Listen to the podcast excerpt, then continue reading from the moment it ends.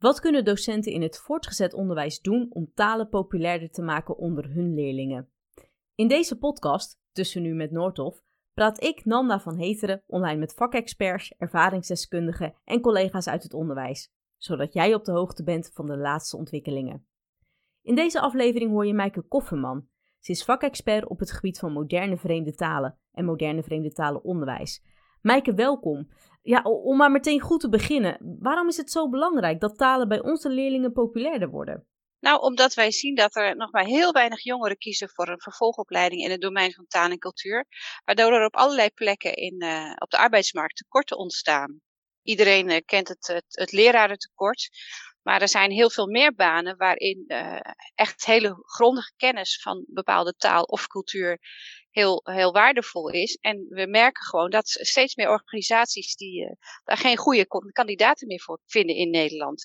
Dus er gaat een hele hoop kennis verloren, uh, doordat jongeren niet meer uh, overwegen een taal of een, een taal- en cultuurstudie te doen. Maar als ik dan denk aan een taal- en cultuurstudie, denk ik voornamelijk in eerste instantie aan docent of vertaler, tolk bijvoorbeeld in een rechtbank of iets dergelijks. Uh, Aan welke andere beroepen kan ik nog meer denken? Ja, dat is eigenlijk al meteen de grote misvatting uh, waar we mee te kampen hebben. He, want uh, ik werk vanuit de universiteiten, dus ik heb het over unita- universitaire talenstudies. Dan heb je het al niet eens over een tolkopleiding. Hè? Dus er is een gespecialiseerde tolkopleiding in het, uh, in het hbo. En ook heel veel mensen die docent worden doen een hbo-opleiding. Maar die universitaire opleidingen, die zijn heel veel breder en die bieden, uh, die bereiden voor op een heel scala aan beroepen, waarvan uh, tolk en vertaler en, en docent eigenlijk maar een heel klein stukje is en eigenlijk ook niet het meest voor de hand liggende. Mm-hmm. Dus je moet uh, veel eerder denken aan uh, taal- en cultuurexperts in het bedrijfsleven, uh, die heel goed weten hoe je moet communiceren met een Duitse of een Franse klant. Uh, dat zijn natuurlijk heel belangrijke markten voor, uh, voor het Nederlandse bedrijfsleven. En het is bekend dat Nederland heel veel kansen mist, doordat het niet meer vanzelfsprekend is dat mensen die in Nederland uh, ja, bij die bedrijven werken ook hun partners in die talen kunnen uh, uh, tegemoet treden. En nou spreken ze inmiddels in Duits en, Duitsland en Frankrijk ook wel een beetje Engels, maar het is toch anders als je de mensen in hun eigen taal kunt benaderen en vooral ook als je kennis hebt van de omgangsvormen, van de cultuur. Ja, dus daar gaat, uh, daar gaat eigenlijk gewoon een hoop kwaliteit die Nederland altijd had, uh, doordat we eigenlijk een heel meertalig land altijd zijn geweest, uh, die, die dreigt verloren te gaan. Nou, verder heeft, zijn werken bij de overheid, denk aan buitenlandse zaken, op de ambassades, werken allemaal mensen die een heel diepgaande kennis hebben van uh, andere talen en culturen. Uh, de Europese instellingen in Brussel, die zijn heel hard op zoek naar Nederlanders die meerdere vreemde talen heel goed beheersen. En die kunnen ze bijna niet meer vinden.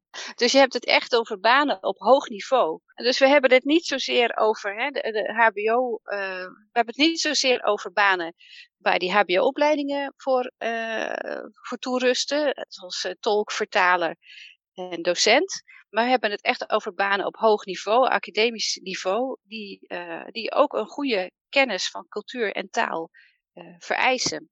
En dat is een heel scala aan, aan heel interessante banen. Ik merk het, ja, er gaat echt een wereld voor me open. Ik vind het nu al interessant. La- laten we dan in ieder geval straks dieper ingaan uh, op de onderwijspraktijk en hoe je dat kan toepassen. Maar eerst iets over jou. Wie ben je en, en wat doe je precies dan voor werk? Ik ben uh, docent aan de Radboud Universiteit in Nijmegen. Ik heb in het verleden wel een aantal jaren op een middelbare school gewerkt, ook als docent Frans en uh, C K V. En nu werk ik hier bij de opleiding Algemene Cultuurwetenschappen en Franse Taal en Cultuur. En ik geef dus heel veel uh, onderwijs over Franse literatuur, Franse cultuurgeschiedenis.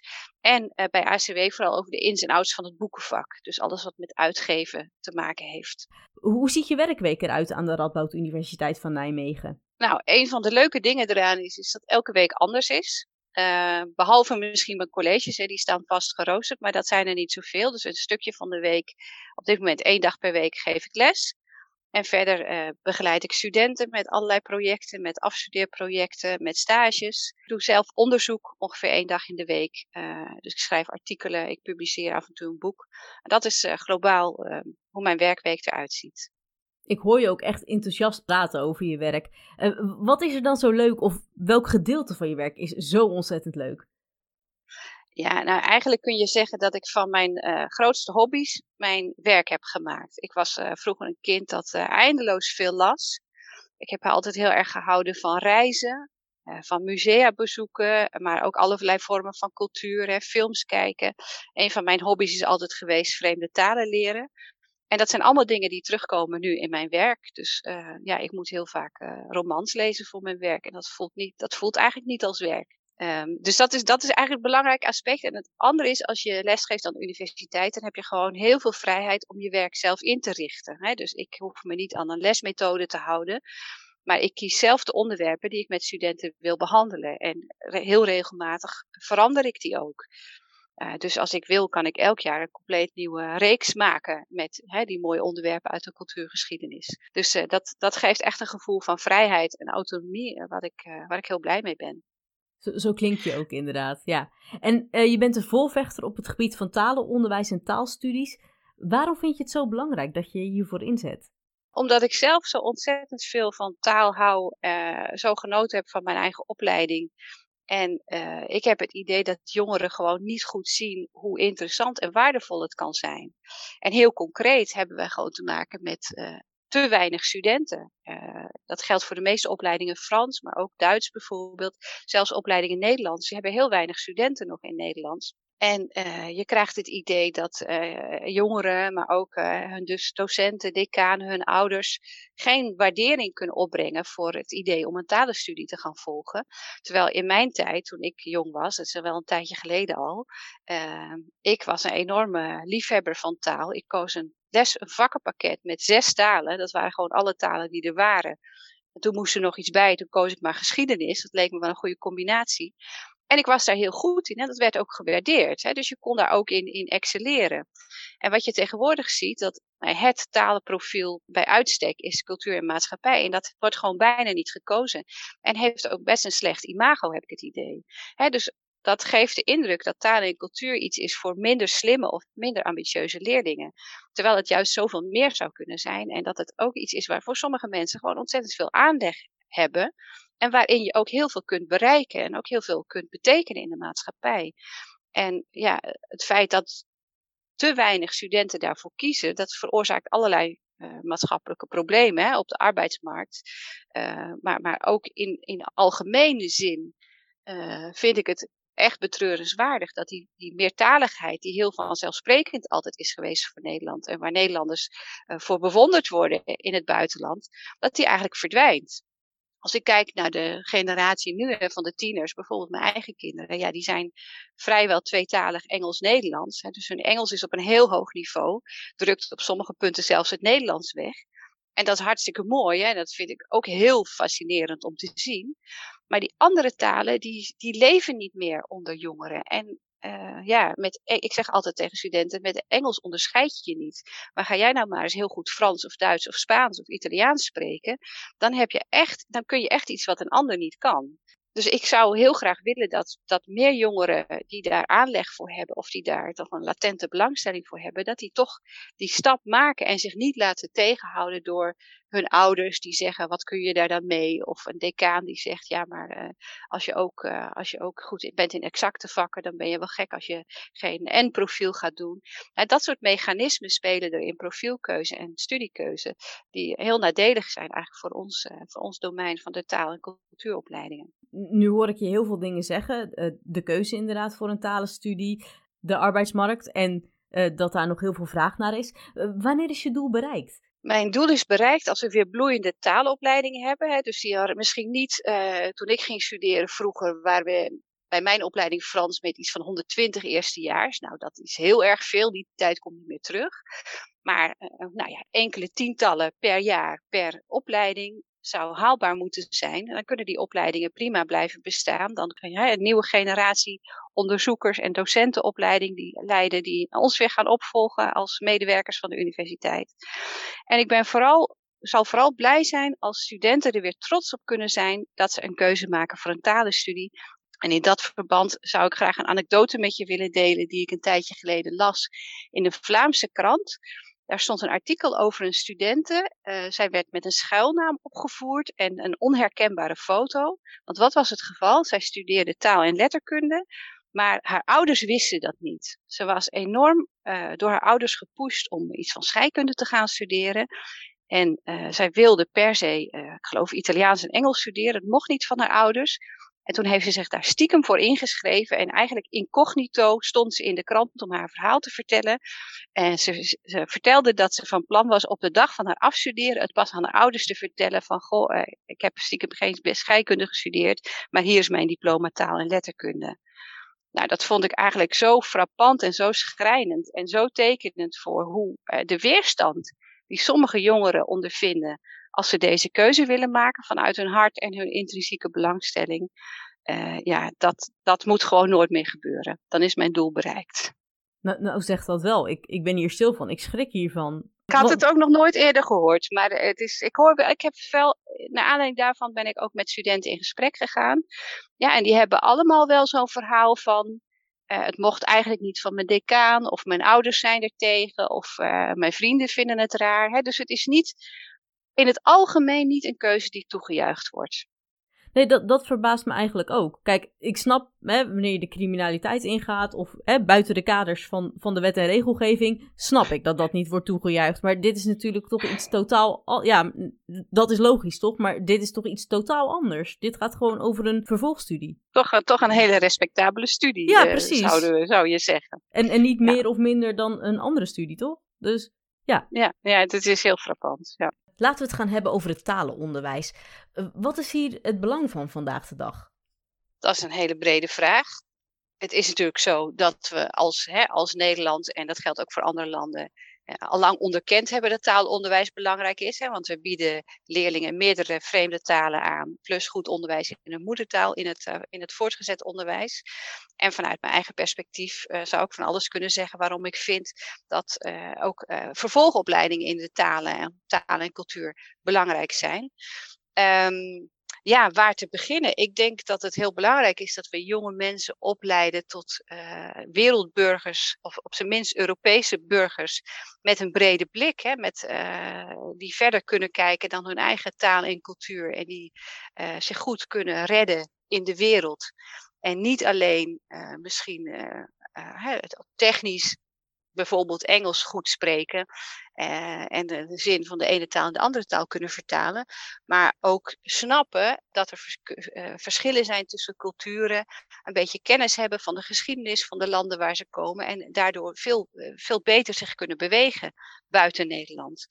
Uh, en dat, hè, dat gaat, gaat op niveau van als je student bent en je doet misschien een buitenlandverblijf tijdens je studie. Of later als je een baan hebt en met uh, partners te maken hebt uit andere landen. Uh, dus dat is denk ik in heel algemene zin de grote waarde van, uh, van het taalonderwijs zoals we dat uh, in Nederland aanbieden. En dat moeten we vooral ook blijven doen. Nu hoor ik mijn leerlingen al zeggen van, ja, maar mevrouw, ik ga geen taal leren, want eh, ik, ik heb misschien straks iets in mijn oor, een, een oortje bijvoorbeeld, en die persoon vertaalt dan alles voor mij, of dat apparaatje vertaalt alles voor mij. M- maar ik zie toch dat een, taal, een talenspecialist essentieel blijft. Waarom kunnen we niet zonder deze professionals, ook niet later? Dat is een vraag die, we, die ik vaker hoor, hè? Er is toch Google Translate, dus waarom moet ik nog uh, Frans of Duitse woordjes leren? Nou, misschien is dat uh, verdedigbaar als je zo denkt als je twaalf of dertien bent. Maar als je een beetje doordenkt, dan begrijp je hopelijk dat hè, dingen van één op één, van de een in de andere taal overzetten. Uh, dat is natuurlijk maar een heel beperkt deel van wat, uh, wat vertalen is en ook van wat taalspecialisten doen. Hè, dus een, een, een talen... Talenonderwijs leidt je niet op tot een soort machine die tekst perfect van de ene in de andere taal kan overzetten. Het is heel veel breder. En volgens mij uh, moet je inderdaad een soort, uh, ergens aan de basis uh, weten hoe zo'n taal werkt. Dus je moet wat begrijpen van de grammatica en je moet een woordenschat verwerven. Maar dan wordt het eigenlijk pas interessant. He, uiteindelijk gaat het om dat je een veel diepere kennis hebt van allerlei onderwerpen die met taal en cultuur te maken hebben. En dat is wat leerlingen vaak niet zien. Um, ze zien hun eigen taalonderwijs op school toch voornamelijk als woordjes stampen en grammatica oefeningen doen. En denken dat een vervolgopleiding eigenlijk meer van hetzelfde is. Terwijl als je kijkt wat hè, wat wij uh, onze studenten aanbieden op de universiteit, dat is echt diepgaande kennis over hoe taal werkt in het brein, hoe je een eerste of een tweede taal leert als kind of als je al iets ouder bent, hoe taal verandert door de tijd, hoe taal gebruikt wordt door verschillende groepen of in verschillende contexten, hoe je het beste kunt communiceren. Uh, maar ook hè, wat ik volgens mij eerder al noemde, omgangsvormen, uh, culturele verschillen tussen verschillende landen. Uh, dat zijn allemaal zulke complexe vaardigheden en die hebben zoveel ook met hè, menselijke psychologie en interactie te maken. Volgens mij kun je dat een vertaalcomputer niet leren. Hè, dus een vertaalcomputer heeft natuurlijk zijn nut voor, maar iets als het vertalen van literatuur, ja, daar komt zoveel cultuurkennis bij kijken. Dat is zoveel meer dan de woorden één op één overzetten naar een andere taal. Het is een, het is een veel rijker gebied dan dat. Misschien, ik ga nu even out of the box denken, maar misschien is het inderdaad wel zo dat uh, dingen als vertaalcomputers ons gaan helpen ook in het uh, voortgezet onderwijs. Om dat technische stukje van hè, leren welke woorden je moet gebruiken en hoe je die achter elkaar moet zetten. Um, misschien hebben we daar in de toekomst, dankzij die technologie, uh, hoeven we daar wel minder uh, tijd en moeite in te stoppen. En dat zou alleen maar als voordeel hebben dat je eerder de stap kunt maken naar die veel interessantere onderwerpen wat mij betreft. En die veel meer gaan over hoe werkt taal nou? Of hè, ga nou eens een, uh, een filmpje bekijken uh, uh, of een liedje analyseren of uh, een boek lezen in die taal. En wat leer je dan? Over, over de mens, over de cultuur, over psychologie. He, dus wat mij betreft is dat hele, dat hele technische dingetje van ja, een taal kunnen spreken of kunnen begrijpen. Dat is natuurlijk de basis, maar dat is een opstap naar ja, dat er een hele wereld voor je open gaat. Waar je van alle, waar je allerlei mooie avonturen kunt beleven. Door bijvoorbeeld de literatuur uit die taal te lezen, de films te kijken of naar het land toe te gaan en mensen te leren kennen, vriendschappen, uh, daar uh, een baan, uh, voor je baan dingen te doen. He, dus um, voor, het gaat om heel veel meer dan alleen dat vertalen. Dus ik hoor je eigenlijk zeggen van de computer kan gebruikt worden ter kleine ondersteuning voor dat, dat leerlingen woorden moeten vertalen of direct even niet één op één Uh, het woord kennen. Maar het is wel grappig dat je dat zegt. Want in, in die vijf jaar dat ik op de HAVO heb gezeten, Uh, staat me vooral één uh, project bij in de talen. En dat was Taaldorp. Dat we net moesten doen alsof we in Frankrijk waren. En uh, bijvoorbeeld bij de apotheek uh, vertellen waar je last van had, zodat je het goede medicijn kreeg. Uh, in een ja. restaurant. En, enzovoort, enzovoort. Maar dat is maar één keer in die hele vijf jaar in mijn onderwijscarrière op de middelbare school gedaan. Ja. Ja, kijk, ik heb ook toen ik zelf les gaf op een middelbare school, zei ik het liefst pakte ik jullie allemaal, zet ik jullie allemaal in een bus en nam ik jullie een half jaar mee naar Frankrijk. En dan kon je misschien je diploma al krijgen. En, maar in ieder geval zouden docenten manieren moeten zoeken. En die zijn er natuurlijk ook volop om hè, leerlingen in actuele contexten, echte contexten te plaatsen waarin ze die taal als communicatiemiddel gaan gebruiken.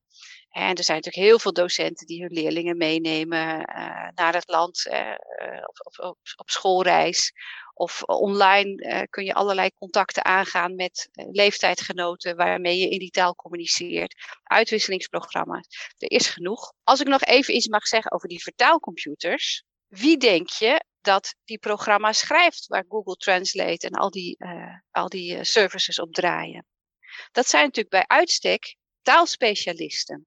He, dus je kunt het ook omdraaien. Je kunt ook zeggen van he, in, de, in, het arbeid, in de arbeidsmarkt van de toekomst is taaltechnologie een heel groot, grote en belangrijke sector. En dat is dus een van de sectoren waar je misschien helemaal niet aan denkt als je een taal gaat studeren. Maar dat is wel waar mensen werken die uh, zo'n soort opleiding hebben gedaan. Ik vind het ook een hele interessant. Uh, niet alleen de studie zelf, maar ook waar je dan uh, terechtkomt. Omdat je dan op een hele andere manier, maar ook op een hele mooie manier met taal bezig bent. Ja, dus veel studenten, wij hebben onderzoek gedaan. Uh, ik werk dus naast mijn baan bij, uh, aan de universiteit werk ik één dag in de week voor het Nationaal Platform voor de Talen. Dat is dus een organisatie die namens de Nederlandse universiteiten precies met dit onderwerp bezig is. Van uh, hoe kunnen we meer uh, ja, aan jongeren duidelijk maken hoe belangrijk en hoe leuk die talenstudies zijn. En toen we daarmee begonnen hebben we onderzoek gedaan van uh, ja, hoe tevreden zijn talenstudenten eigenlijk over hun opleiding. Nou, bleek er heel tevreden over te zijn. Maar ook waar komen ze terecht na hun studie? Nou, de standaard dingen die altijd genoemd worden zijn hè, docent of vertaler. Nou, uh, uh, onderwijs is inderdaad best een grote sector waar mensen terechtkomen. Ongeveer in, volgens onze telling ongeveer een kwart.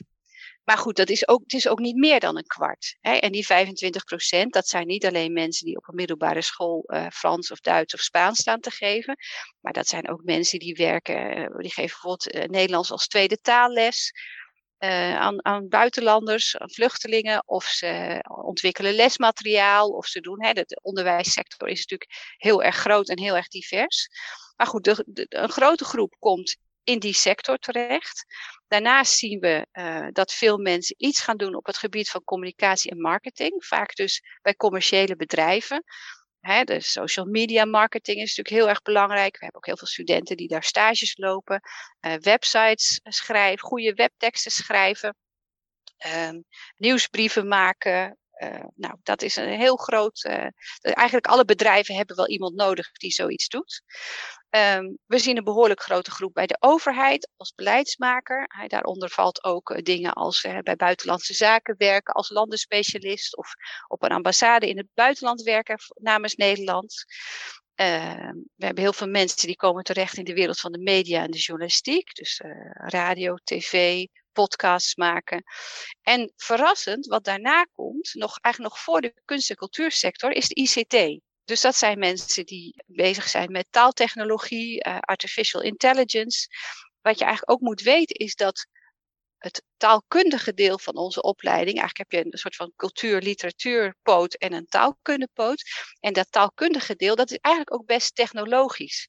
Dat gaat bijvoorbeeld ook over neurologie, hoe taal werkt in de hersenen. Dus daar zitten ook best veel beta-kanten aan. En je kunt je dus ook als taalstudent heel erg in die richting van die, uh, van die techni- technologie uh, specialiseren. Ook om oplossingen te ontwikkelen, bijvoorbeeld voor mensen die uh, taal- en spraakproblemen hebben.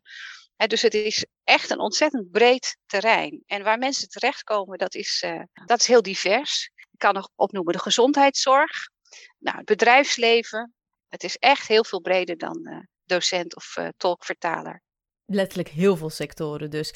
Maar is ja. daarom ook het Nationaal Platform opgericht? Om uh, eens te kijken van waar gaan al de studenten heen? In welke sector zijn zij actief? Of, of hadden jullie ook nog andere hoofddoelen?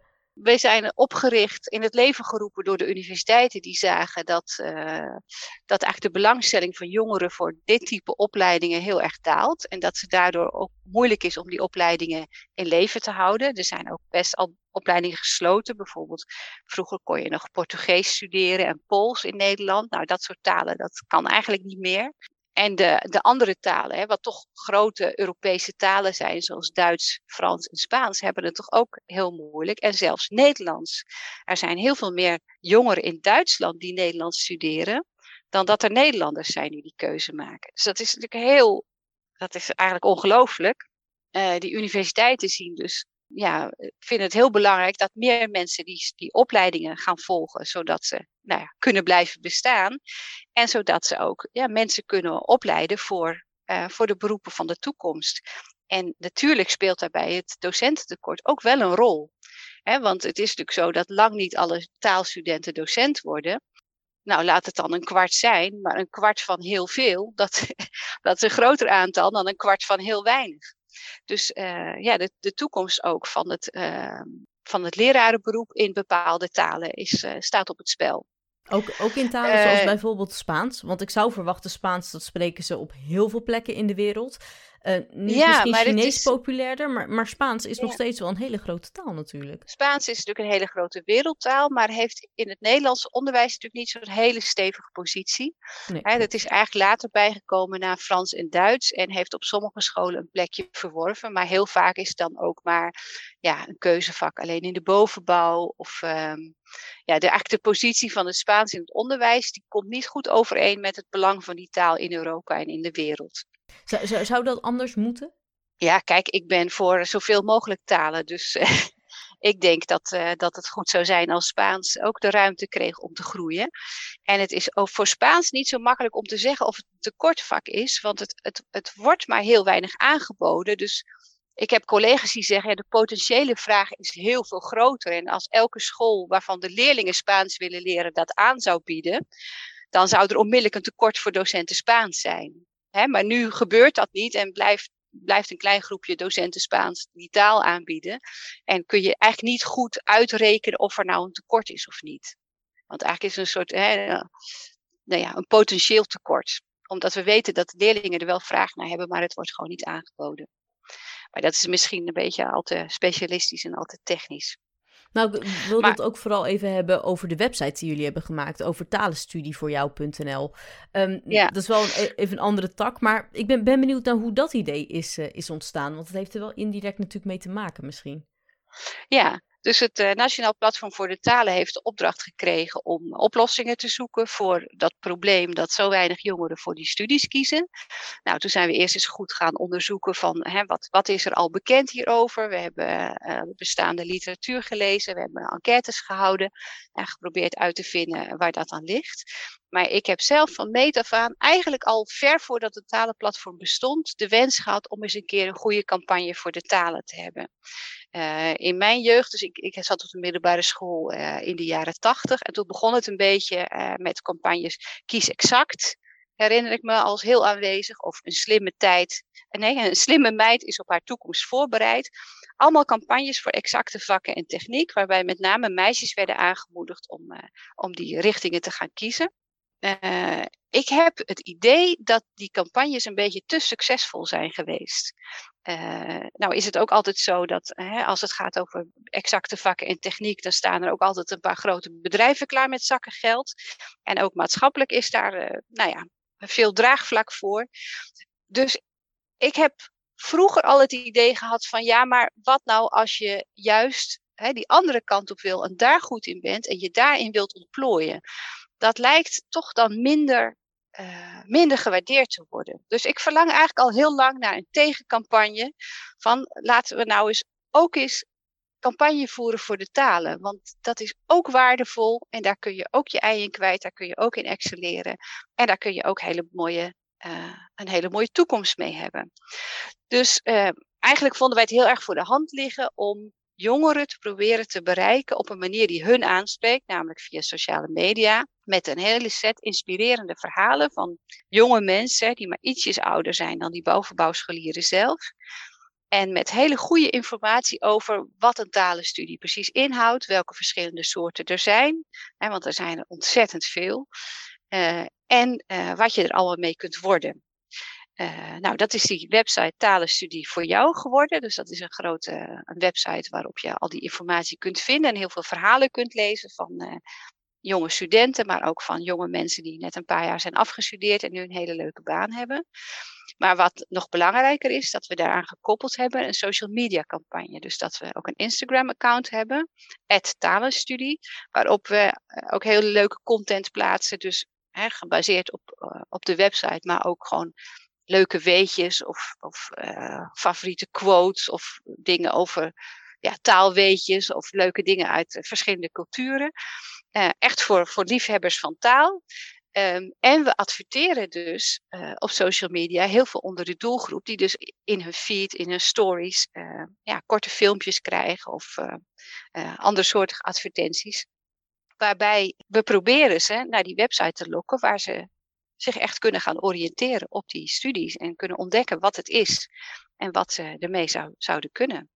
Nou, en dat werkt best goed. Dat doen we nu drieënhalf jaar en we zien toch dat uh, tienduizenden mensen dan, elke ronde van, die duurt een, een paar maanden in het voorjaar en het najaar. En we zien elke ronde dat er toch uh, nou, vijftienduizend à twintigduizend jongeren die site bezoeken en zich dus verdiepen in uh, talenstudies. Dat is precies uh, waar we op uit zijn, dus daar zijn we heel blij mee. En, en wat is hun ervaring? Of voor zover jij weet, is het omdat het nu duidelijker is wat je met een talenstudie allemaal kan? In bijvoorbeeld je latere beroep of uh, wat je allemaal leert op de talenstudie zelf? Wat denk je? Hoe kijken zij er tegenaan?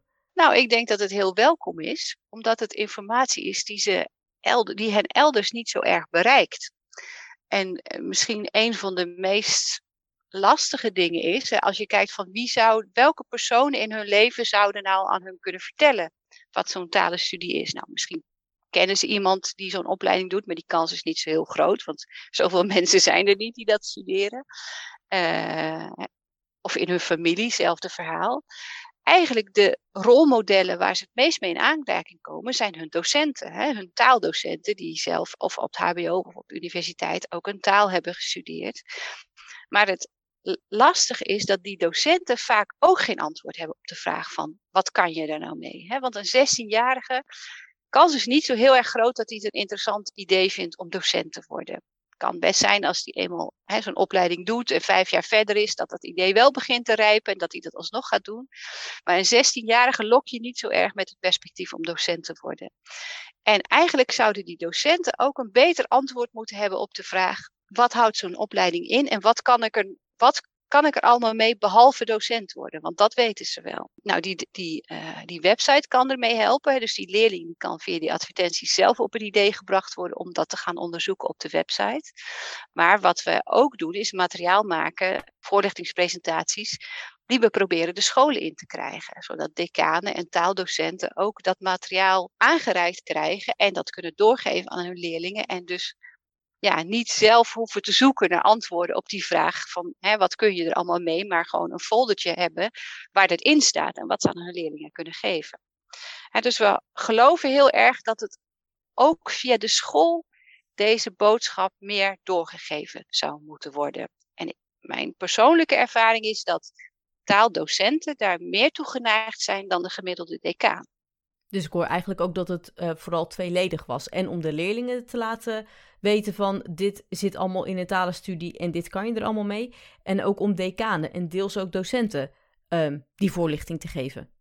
Ja, zeker. Ja. En wat we zien van decanen is dat ze vaak toch wel de neiging hebben om leerlingen meer richtingen en profielen en beta-studies te sturen. Dat heeft nu eenmaal meer... Uh, meer aanzien. Dus dat zien we ook gewoon dat veel decanen ook op die manier redeneren. Uh, maar ja, onze beste bondgenoten binnen de scholen zijn natuurlijk de mensen die zelf talen doseren. En als geen ander weten hoe ontzettend interessant het kan zijn. En die proberen we te bereiken.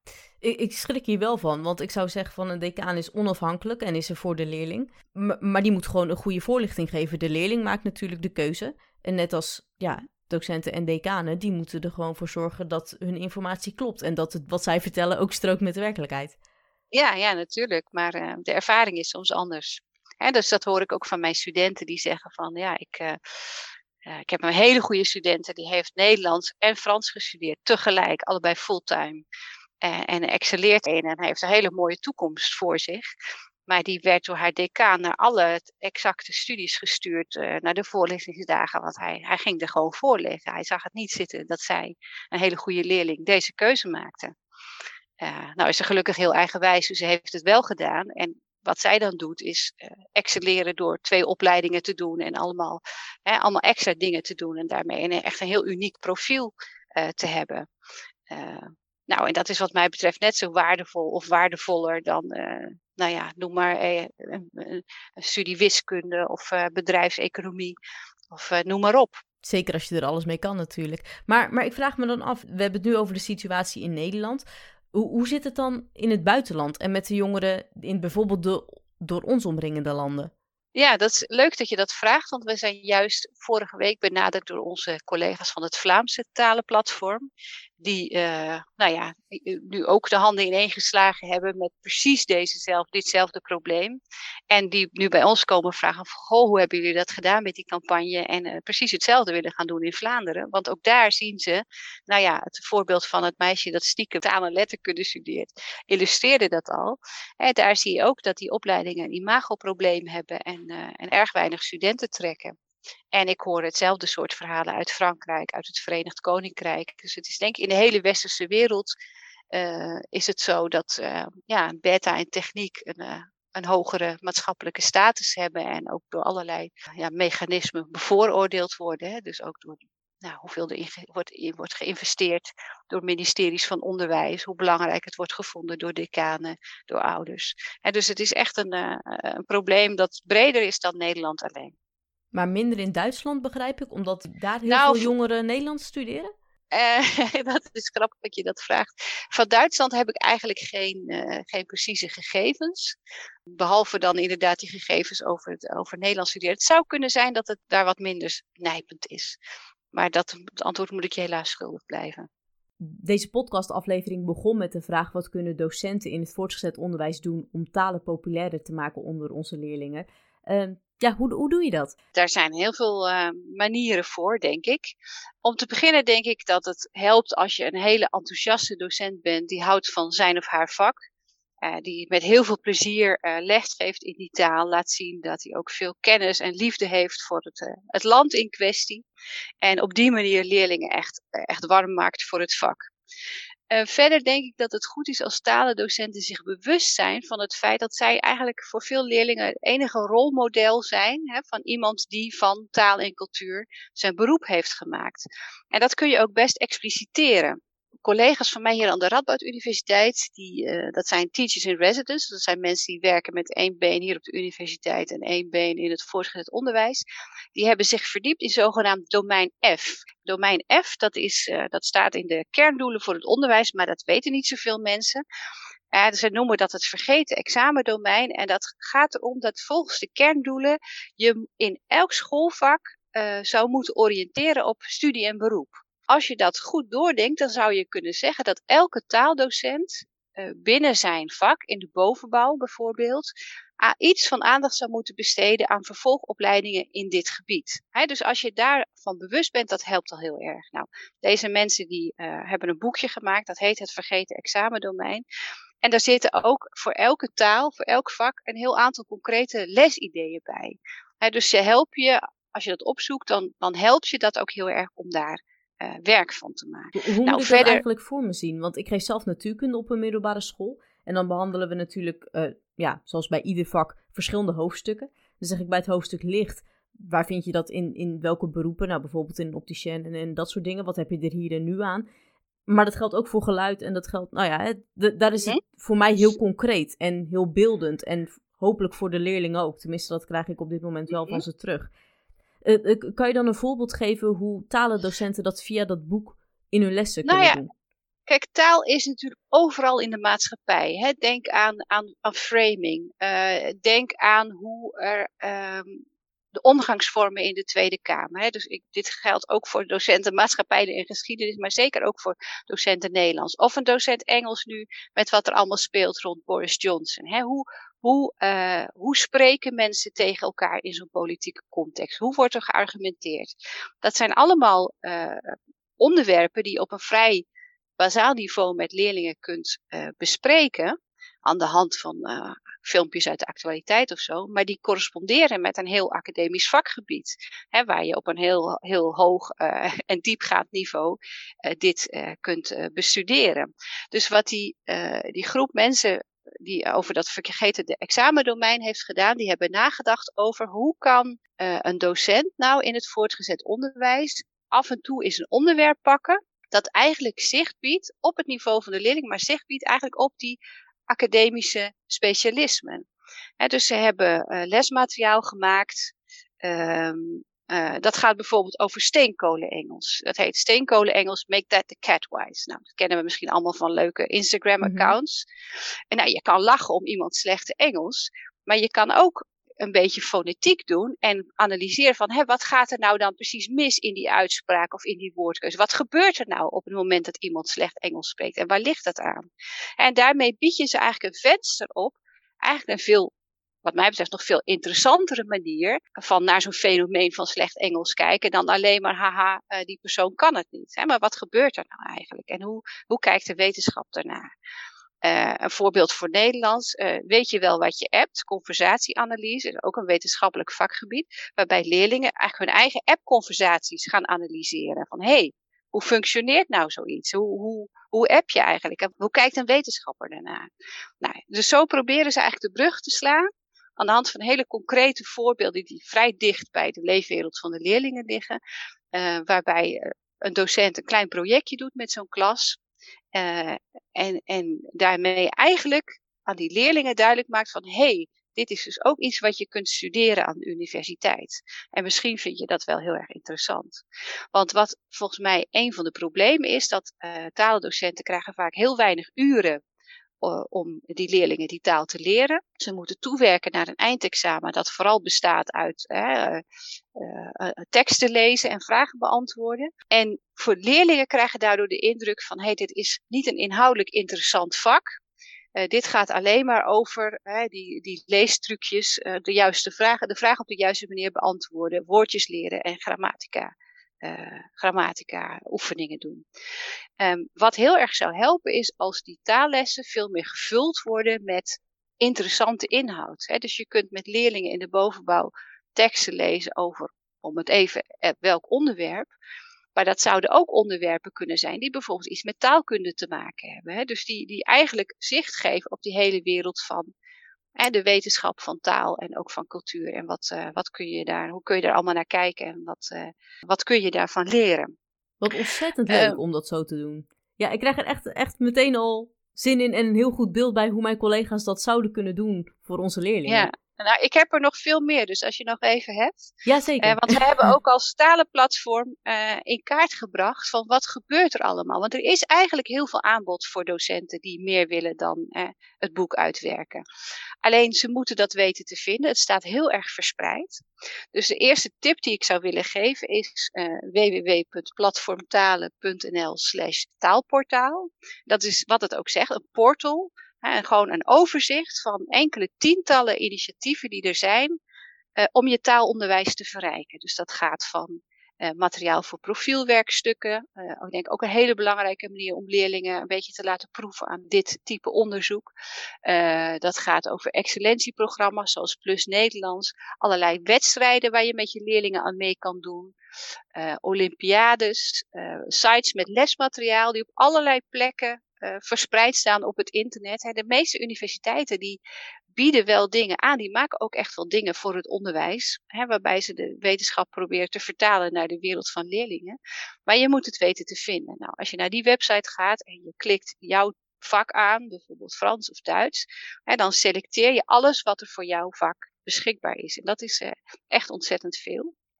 Verder hebben wij voor moderne uh, vreemde talen een website die heet taalwijs punt n u, waarop we allerlei vernieuwend lesmateriaal publiceren. Dus dat is ook lesmateriaal dat uh, is gemaakt vanuit eigenlijk de nieuwe ideeën van curriculum punt n u. Dus, dus ook meer interessante inhoud in het taalonderwijs brengen. Dat, daar staat heel veel lesmateriaal wat je zo kunt downloaden en gebruiken. Maar daar is ook een uh, nieuwsbrief voor uh, M V T-docenten die elke maand verschijnt. Waarin je allerlei heel concrete tips krijgt uh, aangeboden. Verder zou ik zeggen, als er speciale dagen zijn waar je aan mee kunt doen. Uh, de beroemde dag van de Franse taal. Er is een dag van de Duitse taal. Er is een dag van de Europese talen. Hè. Er zijn allerlei gelegenheden waar je bij kunt aanhaken. Om samen met je sectie of liefst zelfs met de hele school is een dag op een heel positieve manier die wereld van taal, van dat ene land of van taal in het algemeen, in het zonnetje te zetten. Ik noemde het al even kort, maar daar zou ik iets meer over willen zeggen. Uh, wat we weten uit de praktijk is dat er heel weinig profielwerkstukken worden geschreven voor de talen. Uh, dat er heel veel leerlingen die een beetje in die uh, alfa, alfa hoek zitten, zeg maar, dat die hun profielwerkstuk bij geschiedenis schrijven. Nou, om te beginnen, er is ook heel veel Franse en Duitse en Britse geschiedenis. Hè, dus denk eens aan, aan een crossover of een, samenvar, een samenwerking met een taalvak. Um, maar omdat er zo weinig profielwerkstukken worden geschreven voor de talen, weten docenten ook niet zo heel goed hoe ze dat moeten begeleiden. En hebben misschien zelf ook niet zo'n idee van hè, wat voor soort onderzoeksmethoden passen daarbij of wat voor onderwerpen passen daarbij. En daarvoor hebben wij eh, een website gemaakt, of laten maken, en die heet P W S wereld punt n l, waarop heel veel onderwerpen worden aangeboden met korte filmpjes en onderzoeksvragen, die allemaal een crossover zijn van een taal en Uh, bijvoorbeeld economie, geschiedenis, cultuur, uh, kunst. Hè? Dus steeds eigenlijk een brug slaan tussen een ander vakgebied en, uh, en het gebied van uh, Frans, Engels, Spaans of Duits. En ik hoop heel erg dat de komende jaren meer docenten samen met hun leerlingen dat gaan exploreren. En dat op die manier ook docenten nieuwe dingen ontdekken die ze in hun eigen onderwijs kunnen gebruiken om dat inhoudelijker en interessanter te maken. En ik denk een leerling die zich voor een profielwerkstuk echt is verdiept in een taalkundig onderzoek, ja, die uh, zal vast ontdekken dat dat een, een super interessant gebied is waar je je hele leven over kunt nadenken. En wellicht gaan dan meer mensen voor die uh, opleidingen kiezen. Maar met deze handvatten die docenten al krijgen om het voor hun leerlingen aantrekkelijk te maken, ja, lijkt mij, lijkt mij echt superleuk, zoals ik, uh, zoals ik net al zei. Maar, maar begrijp ik goed dat dan uh, het voortgezet onderwijs helemaal niet in hele grote lijnen anders ingericht moet worden om deze behoefte tegemoet te komen? Nou, van de collega's die ik regelmatig spreek, die, uh, die echt uh, veel dichter op het voortgezet onderwijs zitten, die hebben twee grote wensen. De ene is een minimumurentabel voor de moderne vreemde talen. Hè, dus dat scholen het, niet, uh, het vak Frans en Duits niet kunnen afdoen met, uh, met twee uurtjes. Uh, maar dat ze echt genoeg tijd krijgen om met hun leerlingen uh, meer te doen dan het boek afraffelen. Dat is de ene grote wens. Een andere wens die al heel lang leeft is een ander eindexamen. En want nu toetst het eindexamen maar één vaardigheid en dat is uh, leesvaardigheid. Of eigenlijk is het leesstrategieën. Uh, dat is ook een groot probleem bij Nederlands. Bovendien is het examen, wordt vaak door deskundigen niet zo erg deug- deugdelijk gevonden. Dus het is heel frappant dat ik ken een aantal hoogleraren Nederlands die elk jaar het examen Nederlands maken en dan helemaal niet zo'n hoog cijfer halen. En eigenlijk ook vinden dat de, hè, dat de vragen niet duidelijk zijn.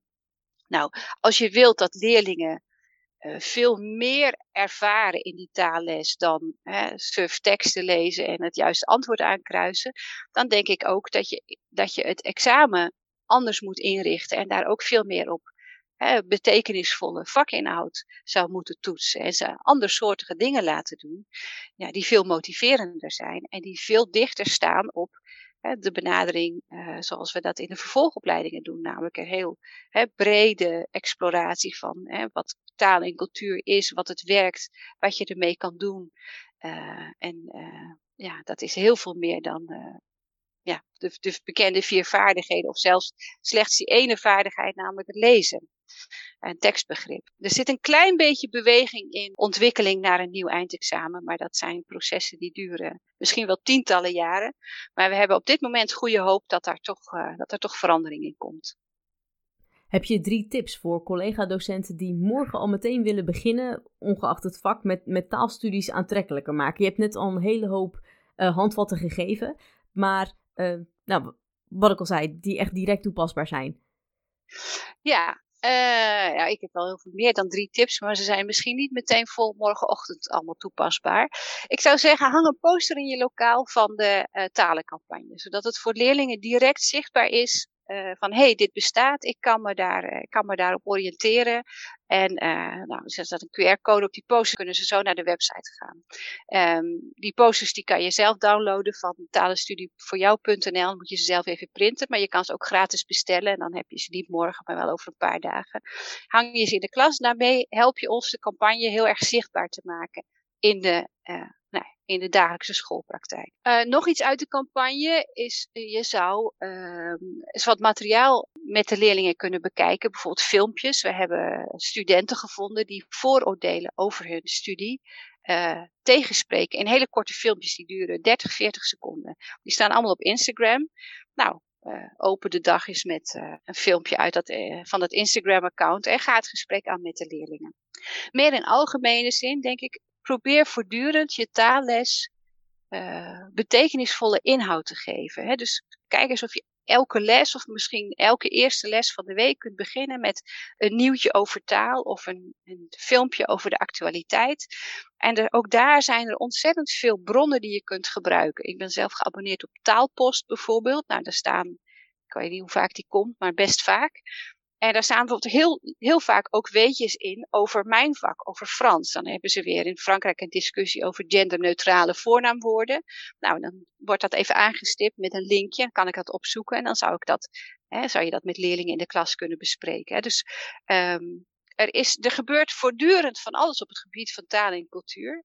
En uh, ik denk dat het heel motiverend is als je leerlingen Uh, daarmee voedt, hè, door dus daar structureel uh, daar dingen van te laten zien. Misschien niet morgen, maar over een tijdje nodig is i- iemand uit in de klas die een leuk beroep heeft, uh, die een taal heeft gestudeerd of een leuk beroep heeft in de taalsector. Kijk eens of je oud-leerlingen hebt die dat hebben gedaan uh, of uh, misschien een, uh, nou, iemand in de in je kennissenkring of een ouder van een leerling. He, ik denk dat uh, in het hele traject wat leerlingen doorlopen op het gebied van he, studieoriëntatie en studiekeuze, dat er best wel wat meer aandacht gegeven mag worden aan, uh, aan dit domein. Uh, zo ken ik bijvoorbeeld docenten die een speciale profielkeuzedag voor, uh, voor Alpha Gamma doen. Hè? Dus die, die uh, organiseren een dag die specifiek gaat over uh, wat voor opleidingen bestaan er in dit domein. Uh, sociale wetenschappen, talen, cultuur, geschiedenis, dat, uh, dat hele verhaal. En dan mensen uitnodigen om daarover te vertellen, maar ook iets duidelijk maken over hè, wat voor onderzoek kun je dan doen. Hè, want onderzoek is lang niet altijd in een labjas. Uh, hè, dus niet het, het standaardbeeld wat, heb, wat we hebben van een, van een scheikundige of van een arts. Nee, dit is ook een gebied waarin onderzoek gedaan wordt, maar dat ziet er anders uit. Dat gebruikt andere methoden. Nou, dat zou je heel erg expliciet kunnen maken voor leerlingen. Als je zoiets gaat doen, kijk eens of je samenwerking kunt zoeken met een hbo of universiteit in jouw regio. Want eigenlijk alle instellingen in het hoger onderwijs zijn heel erg bezig met die vraag: hoe kunnen we de aansluiting tussen het voortgezet onderwijs en het hoger onderwijs vergroten? En er zijn allerlei programma's die zich richten op leerlingen of op docenten of op allebei, waar je je voor kunt aanmelden en waar je kunt deelnemen aan allerlei projecten. En ik denk dat je daar zelf ook weer nieuwe inspiratie krijgt. Een nieuw enthousiasme voor je vak. Uh, ik begon dit interview met te vertellen dat mijn baan, als ik wil, elk jaar anders is. Zodat ik heel veel vrijheid heb om te kiezen welke onderwerpen ik behandel met mijn studenten. Ik denk dat het voor taaldocenten in het voortgezet onderwijs ook heel motiverend kan zijn om zichzelf voortdurend te blijven vernieuwen. Door nieuwe kennis op te doen en misschien samen met leerlingen dingen te exploreren in het kader van een profielwerkstuk of, uh, nou ja, of een ander project. En uh, ja, dat je daarmee ook heel veel plezier en liefde warm houdt voor je vak. Dus dat zou mijn, mijn gouden tip zijn. Eigenlijk niet voor morgen, maar voor de hele rest van je carrière. Dat is heel erg mooi. Ja, mogelijkheden te over, zo, zo te horen. Dankjewel voor dit goede gesprek. Dankjewel dat ik uh, mocht komen.